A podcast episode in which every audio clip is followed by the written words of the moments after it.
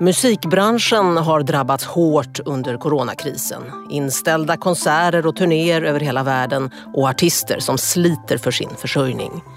Men i krisens spår har det vuxit fram digitala alternativ. Konserter och festivaler sker nu på nätet, ibland i flera dygn i sträck. Digitaliseringen hade redan innan pandemin förändrat branschen. Så hur kommer den att se ut framöver? Har tekniken tagit över musiken och gör det den bättre eller sämre i så fall? Välkommen till Digital idag i Smarta samtal, en poddserie om hur digitaliseringen påverkar oss som land, individer, arbetsgivare och samhälle. Jag heter Helena Blomqvist, jag är journalist, moderator och programledare och jag är med i stiftelsen Smarta samtals programråd.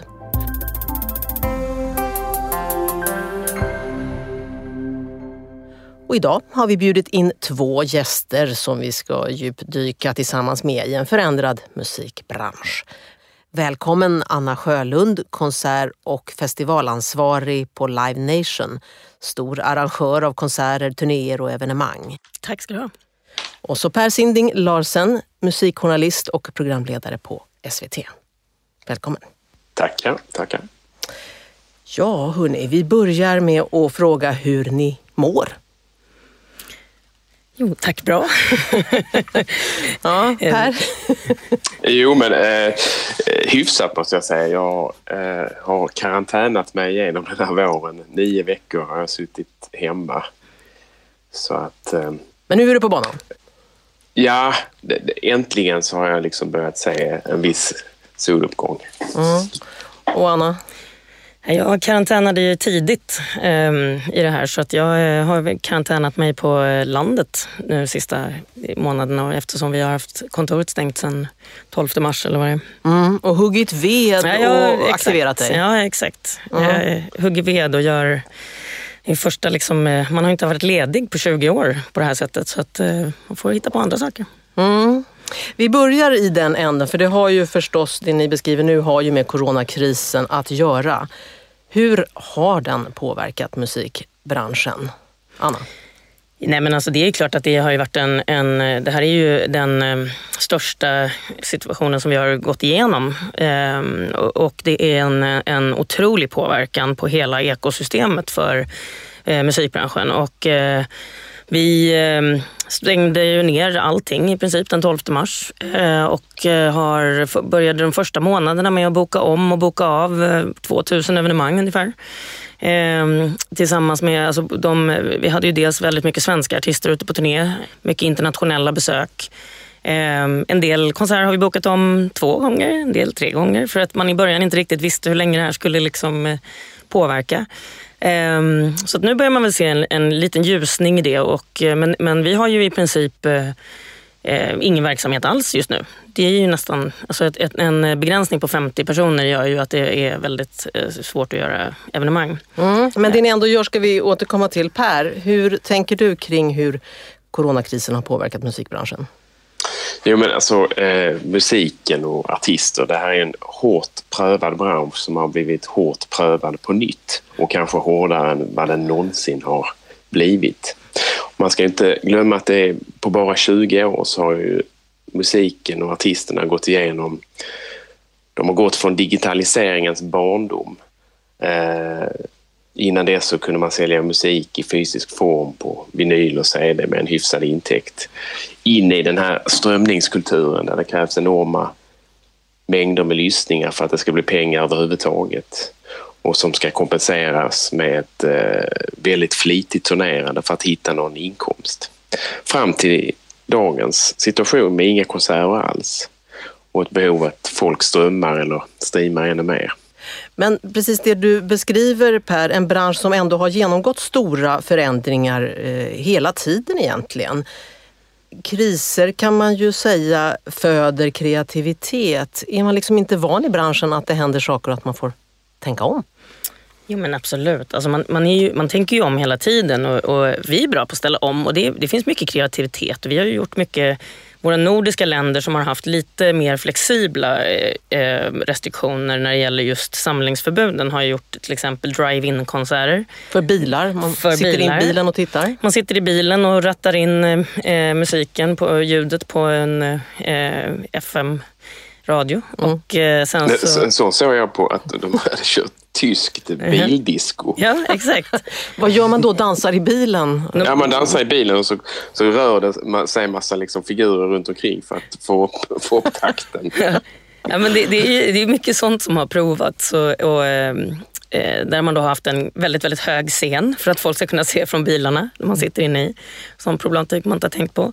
Eh, vi har gjort eh, i Finland eh, picknicks med eh, finska artister eh, på stora konserter, utomhusplatser där man helt enkelt placerar ut picknickset med eh, eh, social distansering mellanrum. Mm. Och där man sitter och har picknick och tittar. Så att, eh, det finns ju mycket sånt som har gjorts. Mm. Eh, mycket digitala initiativ såklart. Har du några fler exempel Per?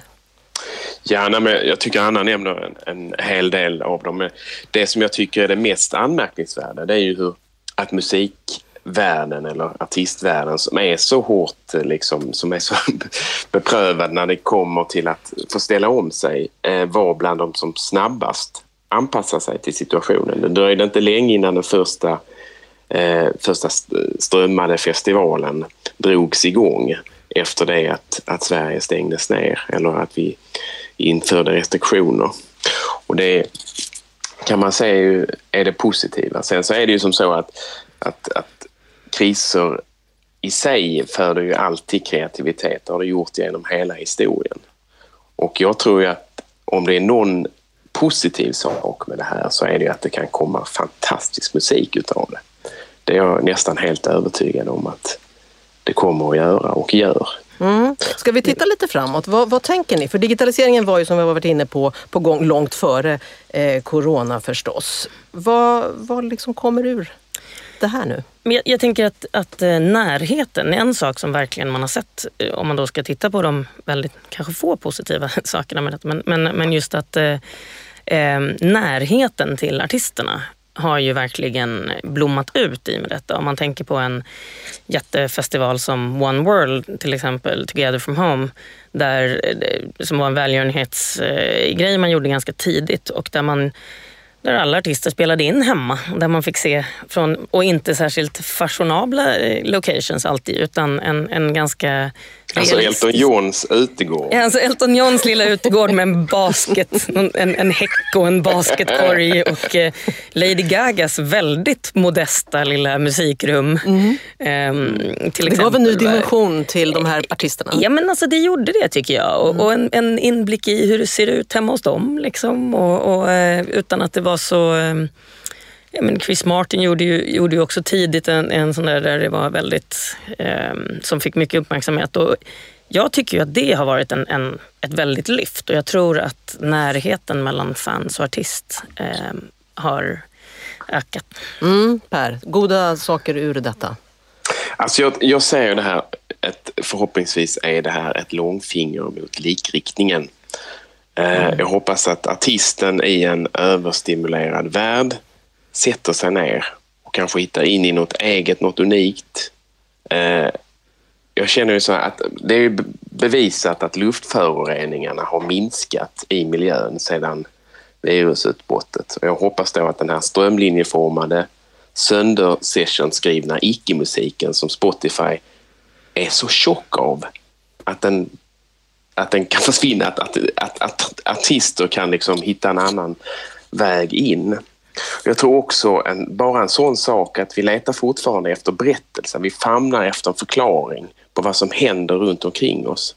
Eftersom viruset har drabbat alltså stora delar av jorden så finns det möjlighet att musik kan få den här funktionen som den har haft tidigare men kanske i ännu högre grad att, att samla oss eh, igen.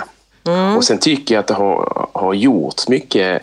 Eh, jag tror att det här som den här eh, 36 timmar Ingrid eller, eller de, de liveprogrammen som Anna har, eh, eller Live Nation har gjort tillsammans med TV4. Det visar att man snabbt kan liksom hitta eh, nya eh, former och, och göra någonting. Och det kan också vara fröet till en framtid. För vi, vi famlar ju i mörkret. Vi vet inte hur länge det här kommer att vara. Det kanske kommer att vara väldigt, väldigt länge. Det kanske kommer att bli en del av vår vardag.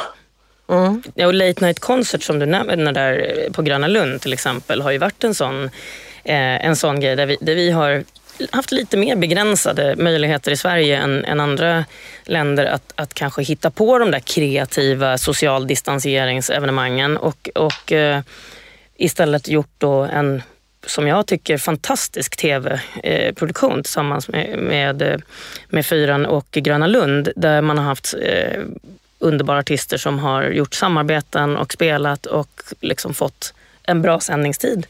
Eh, och eh, mycket tittare som kanske normalt inte sitter vid tvn klockan 11 på kvällen. Mm. Så det sätter sprätt på kreativiteten på ett sätt. Finns det någonting som dödar kreativiteten i det här? Men, alltså, vi hör ju en del artister som pratar om att man verkligen saknar mötet.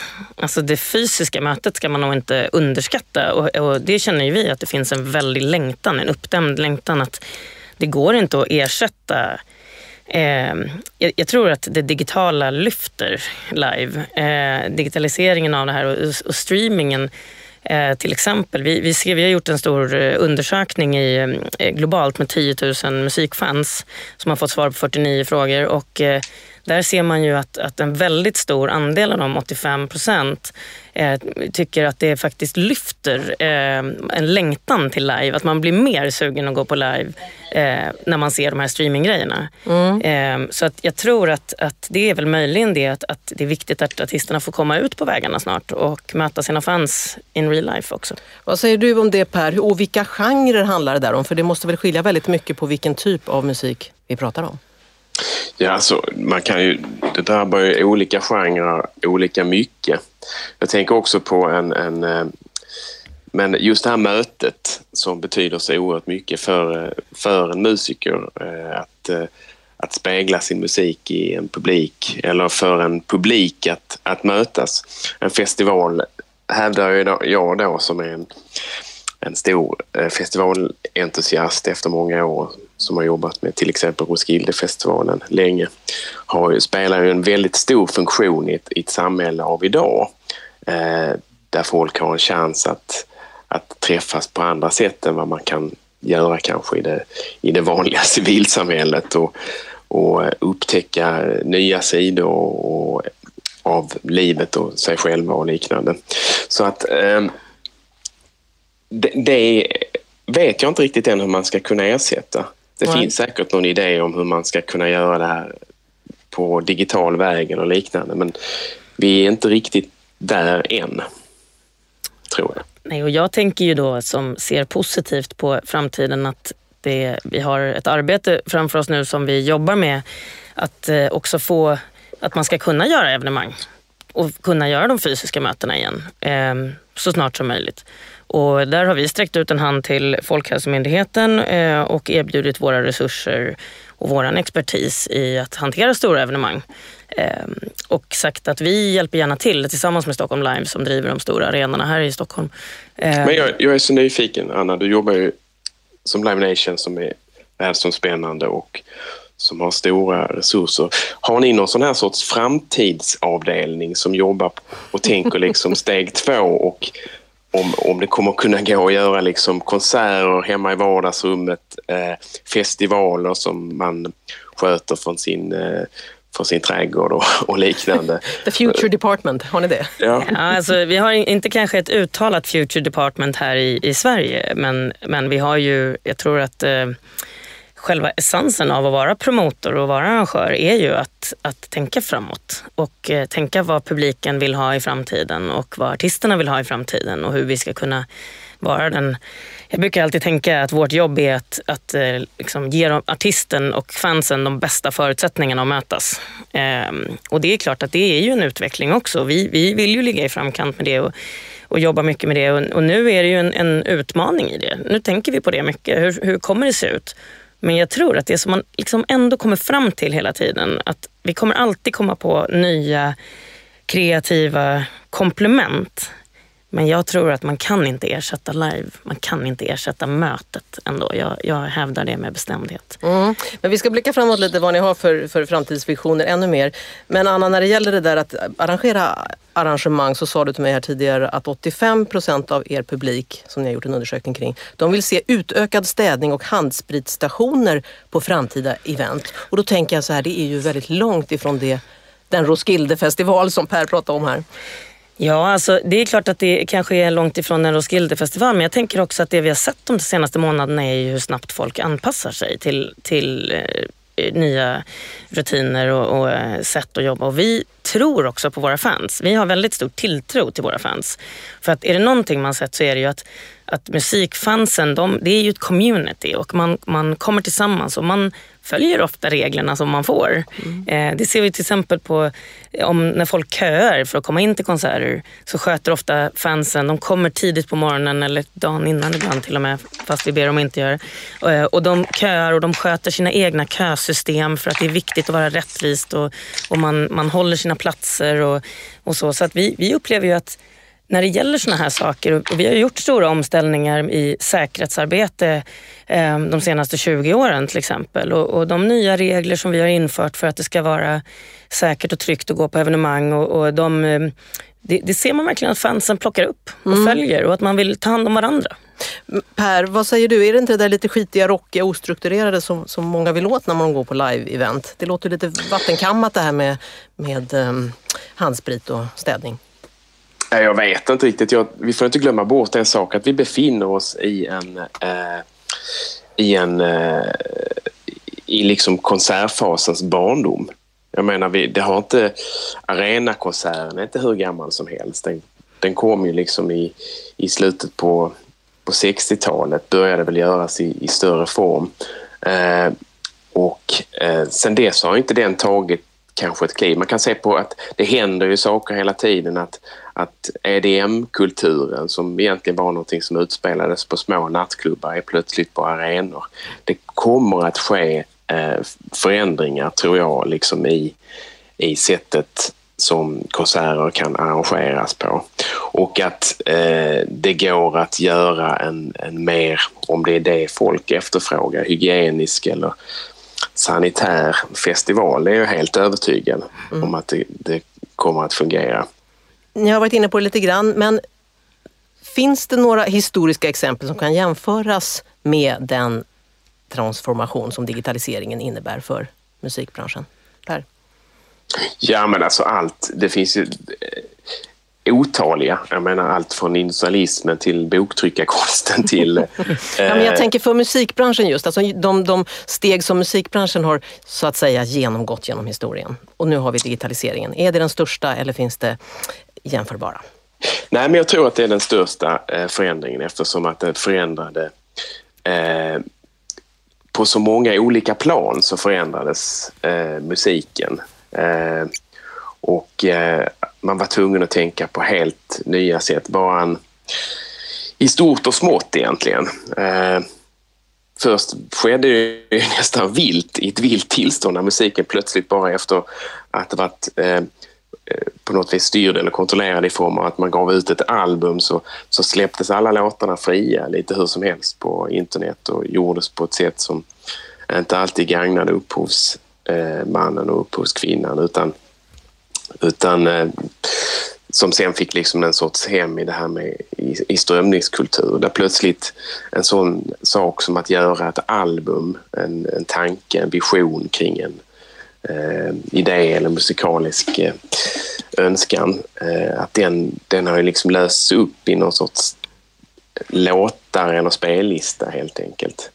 Eh, och framförallt sättet hur den, hur den sprids och till, eh, tillgängliggörs. Hur liksom, det är också, det handlar, det är, man kan ju kasta upp bollen och, och, tänka att plötsligt så försvinner det här med historien. Vad spelar det för roll att låten gjordes 1968 eller 2008? Eh, det är så roligt att diskutera framförallt med, med, med yngre personer som, som eh, har ett helt eh, liksom, villkorslöst och eh, fritt förhållande till sin musik. Eh, på det viset eftersom de har fått upptäcka den, inte nödvändigtvis med all den musik som släpps här och nu utan också att de har fritt blås rätt in i, i hela musikhistorien. Du var inne på det, spellistor jämfört med plattor. Vad är den stora skillnaden där skulle du säga? Nej, men det är väl det att, att eh, du, du, gör, du, du sorterar bort.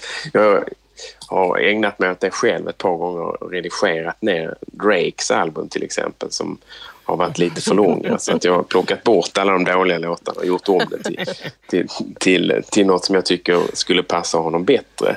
Den rätten hade ju inte jag tidigare liksom på något vis utan det var ju bara att sitta där och lyssna. Det var ju jobbigt att gå bort med pickupen på den tiden man eh, bara spelade vinyl. Gör du om flera plattor till spellistor? Ja, det är en sån sjukdom. Det, det gör jag faktiskt. Men, eh, men, nej, men det är ju ett, en, en av, en av eh, de realiteterna som, som det här innebär. Mm. Anna, vad säger du om, om transformationen och digitaliser till, till, som digitaliseringen innebär för musikbranschen? Men jag tycker tillgängligheten är ett, ett bra ord där. Alltså det, det är ju precis det det är. Och att det skapar ju en, en eh, möjlighet att hitta eh, artister på ett helt annat sätt nu. Eh, med ju spellistor, med rekommendationer, med den, det liksom flödet av ny musik som kommer mot en hela tiden, varje dag.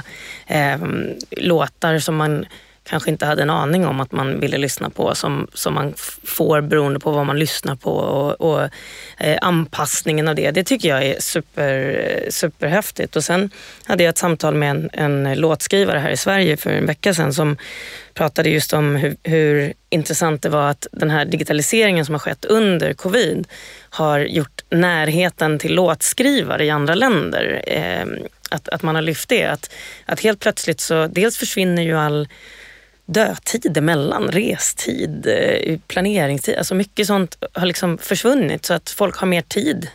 Eh, men att man också kan sitta, att det plötsligt är helt vanligt att man sitter och spelar in och, och skriver ihop över Zoom eller något. Mm. Um, och det tänker jag också är en, en, att man liksom minskar de fysiska avstånden på det sättet. Man tar mm. bort de fysiska avstånden och får en möjlighet att skapa samarbeten på ett sätt som man inte gjorde förr. Inledningsvis ställde jag frågan, nu kanske ni redan har besvarat den, men har tekniken tagit över musiken och gör det den i så fall bättre eller sämre? Nej, jag tycker inte att tekniken har tagit över musiken. Ändå. Absolut inte. inte. Det tycker jag inte. Nej. Utan jag tycker att musiken blir, blir bättre och eh, sen kanske man numera med eh, tekniken får sortera ut lite mer för att det finns så väldigt mycket. Mm. Vad är det som kommer sorteras ut och vad är det som kommer att leva vidare? Mm. Men jag tyckte det som Per sa förut, just det att man kanske nu, ehm, att det, att det här blir möjligheten till eh, att kanske stoppa likriktningen lite möjligtvis. Eh, och att det sorteras ut lite och att man, man söker en större variation och ehm, eh, bredd. Per? Nej men det släpps väl gissningsvis, jag har hört sådär mellan 20 och 30 000 låtar varje dag på en strömningstjänst som Spotify. Mm. Och eh, det är så fantastiskt för väldigt många av dem är bra. Eh, men det gäller ju liksom att, att, hitta in i det där och det är en, det är en konst. Jag ägnar tillbringar ganska lång tid varje vecka med att försöka sätta ihop en sån här spellista. Eh, men när man gör det så går man ju på något vis igenom, då, då ser man ju hur musiken mår.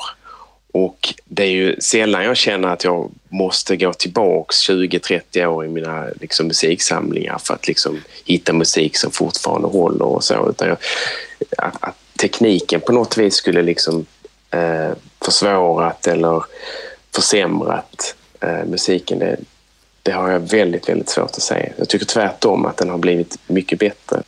Och sen ska man inte glömma heller att det, digitaliseringen gör ju också att den här alltså, jämlikhet och inkludering blir lättare och att man faktiskt nu eh, kanske får möjligheter som tidigare har varit svårt. Eh, och, och, att det kommer fram eh, fler kvinnor till exempel, eh, mer kvinnliga producenter. Eh, det är lättare att göra sin egen, att, att ta sig förbi de traditionella klassiska hinder som har funnits för, för kvinnor i musikbranschen. På vilket sätt menar du?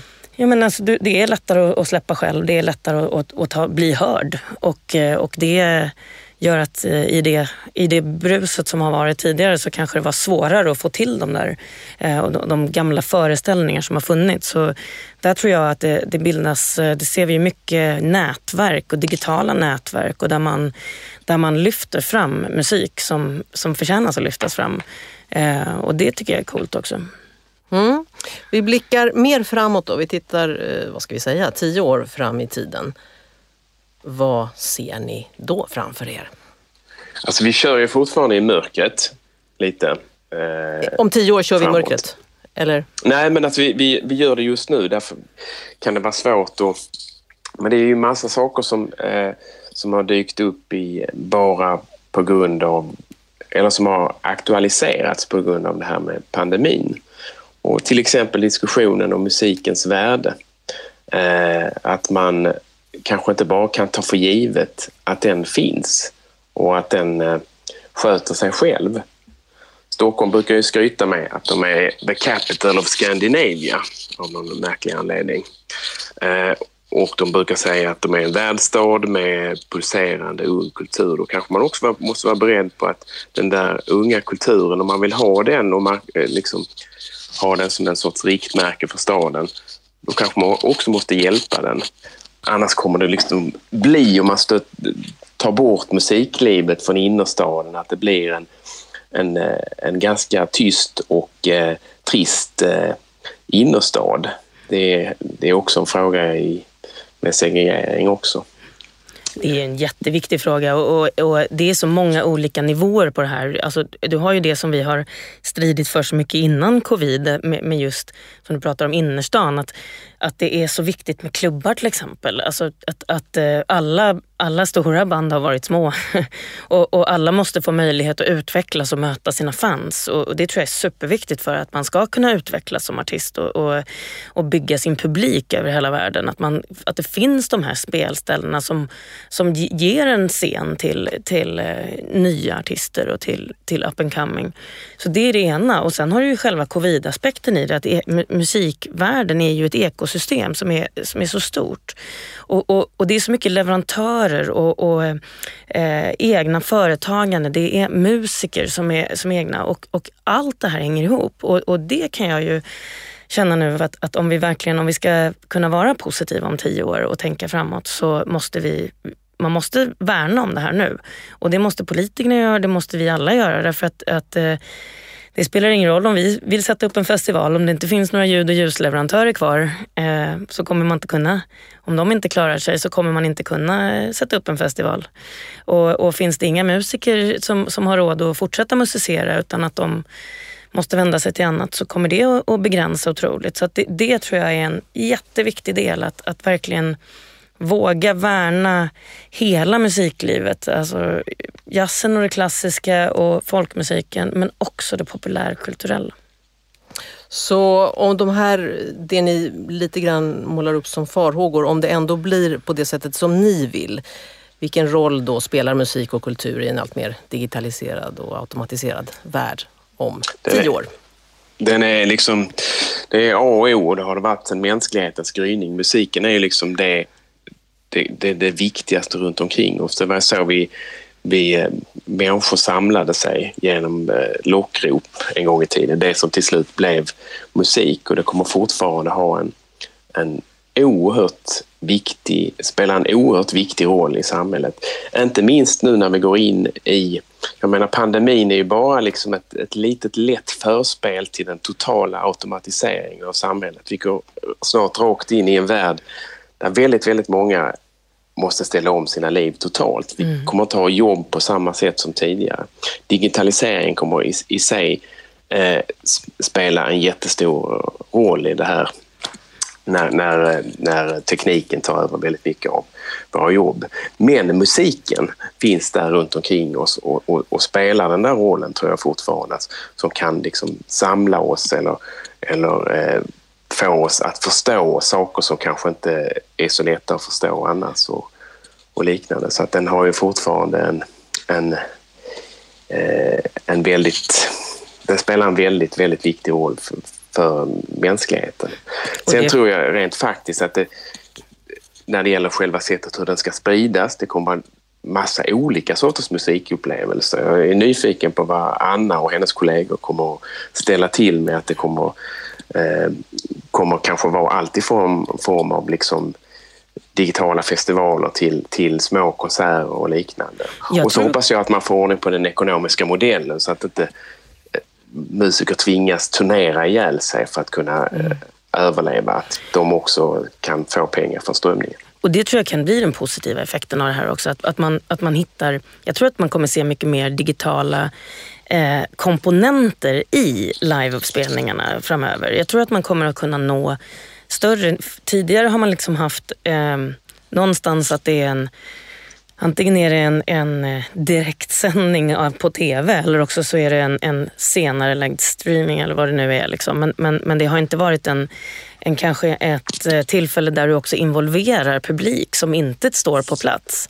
Eh, jag tror inte att det ena kommer ersätta det andra utan jag tror att vi kommer se element av där du faktiskt kan delta i ett live-evenemang från en annan plats och, där man kanske skapar eh, spelningar med, med, eh, med olika artister samtidigt på olika platser i världen och, och förenar det. Och, och jag tror att vi kommer utveckla mycket sådana möjligheter.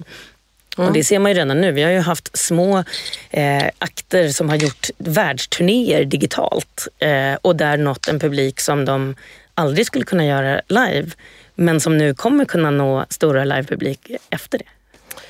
Så Per, vad skulle du önska att Anna och hennes Future Department eh, ägnade sig åt framöver? Alltså jag ser mycket fram emot det här arbetet eftersom att det kan bjuda på eh, nya och hittills oprövade upplevelser i musiken. Eh, och en sak som jag skulle tycka var toppen är att om inte jag kan åka till Accra i Ghana för att gå på festivalen eh, Afronation eh, så kan kanske Anna och hennes eh, framtidsavdelning se till så att den här festivalen inte bara åker hem till mig som vi har sett det tidigare på en skärm och så utan också att, att på något vis med hjälp av eh, den teknik som redan finns och som håller på att utvecklas att jag får lite mer riktig festival där. Att, att, jag, att, att det gungar lite i golvet, att, eh, att jag känner eh, värmen, att jag känner lite dofter som jag eh, inte har här vanligtvis. Eh, och att jag eh, kan liksom vara delaktig på ett annat sätt än vad jag har varit hittills. Och sen skulle jag då, om jag får önska vidare, bara också kunna ha möjligheten för, för tidsresan. Att jag skulle kunna vara med, eh, kunna åka tillbaka och, och, och sätta mig och eh, på, eh, i en bänk och lyssna på David Bowies eh, berömda Ziggy Stardust-konsert eller när eh, Bob Dylan blir anklagad för att vara Jesus. Eller åka på Woodstock till exempel. Att man har den sortens eh, eh, möjligheter. Vilket jag tror man kommer att kunna ha framöver. Eller tror inte du det, Anna? Jo, det tror jag också att man kommer kunna ha. Jag tror att man, det kommer komma mycket mer sånt än, än eh, vad vi ens kan föreställa oss nu. Och, och just möjligheten att kombinera, tror jag. Att kombinera det digitala med, med live och med det personliga mötet. Eh, att man får möjlighet att, att, uppleva saker på plats och att nästan, så att det nästan känns som att man är mitt i den där folkmassan i Chicago eller i Köpenhamn eller var man nu är någonstans. Det, det tror jag också. Vad härligt Anna, det där fixar ni med digitaliseringens Absolut. Hjälp. Vi börjar jobba direkt. Det tackar vi för. Anna Sjölund, konsert och festivalansvarig på Live Nation. Tack för att du har varit med. Tack ska du ha. Per Sinding Larsen, musikjournalist och programledare SVT. Tack för att du har varit med. Tackar, tackar. I Digital idag i Smarta Samtal Podcast. Jag heter Helena Blomqvist och det ni har lyssnat på är en del i en poddserie som är ett samarbete mellan Digital idag och Smarta Samtal Smarta samtal arrangerar samtal kring breda samhällsfrågor med deltagare från samhällets alla hörn. Digital idag är en folkbildningsrörelse där så många aktörer som möjligt talar om digitaliseringens möjligheter och konsekvenser. Initiativtagare är Forum för omställning tillsammans med Myndigheten för digital förvaltning, Ingenjörsvetenskapsakademin, Sveriges kommuner och regioner, LO och myndigheten Statens servicecenter. Tack för att du har lyssnat.